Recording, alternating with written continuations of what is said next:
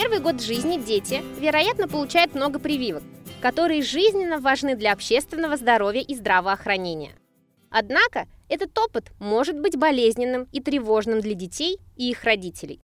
В новом Кокрейновском обзоре от октября 2016 года Денис Харрисон из Университета Оттавы в Канаде и его коллеги провели исследование, чтобы выяснить, может ли грудное вскармливание уменьшить эту боль. Диляра Нурахметова из Казанского федерального университета перевела текст подкаста на русский язык и расскажет нам о результатах исследования. Когда авторы приступили к этому кокрейновскому обзору, они уже знали из более раннего обзора, что грудное вскармливание новорожденных детей уменьшает боль во время инъекций или при взятии крови. Но авторы не знали, верно ли это для более старших детей в возрасте до 1 года. Если грудное вскармливание эффективно у детей для уменьшения боли при болезненных инъекциях и других процедурах, это может облегчить достижение цели общественного здоровья и здравоохранения с помощью вакцинации. И поэтому авторы стремились рассмотреть данные о том, уменьшает ли грудное вскармливание боль у детей в возрасте от 1 до 12 месяцев. Авторы обнаружили 10 испытаний, которые включали около 1100 детей. 8 испытаний были рандомизированы, а два были квазирандомизированы. Три испытания было проведено в Индии и Иране, два в Турции и по одному в Канаде и Иордании.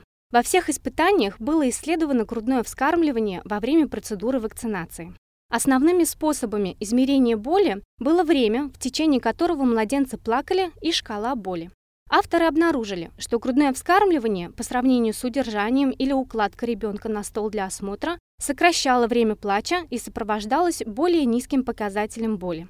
Это клинически важно, потому что дает понять, что существует способ уменьшения боли и стресса для младенцев, которых кормят грудью во время инъекций.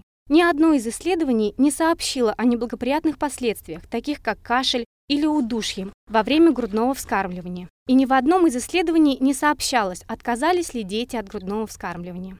Авторы оценили качество доказательств уменьшения боли под влиянием грудного вскармливания во время вакцинации как умеренное по шкале уменьшения боли и продолжительности времени плача, особенно у младенцев в возрасте до 6 месяцев.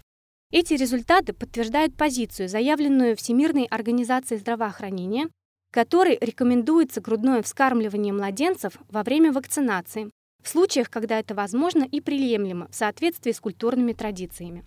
Однако авторы менее уверены относительно влияния грудного вскармливания на уменьшение боли у детей в возрасте от 6 до 12 месяцев, потому что для этой возрастной группы детей более старшего возраста существует гораздо меньше доказательств.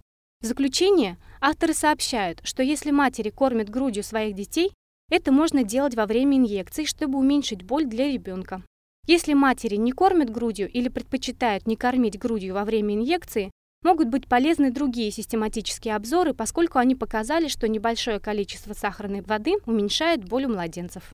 Если вы хотели бы узнать больше о доказательствах в отношении грудного вскармливания во время болезненных процедур и найти другие обзоры, о которых упоминала Диляра, вам нужно всего лишь зайти на онлайн-библиотеку Cochrane по адресу cochranelibrary.com и ввести в строке поиска боли во время процедур у младенцев.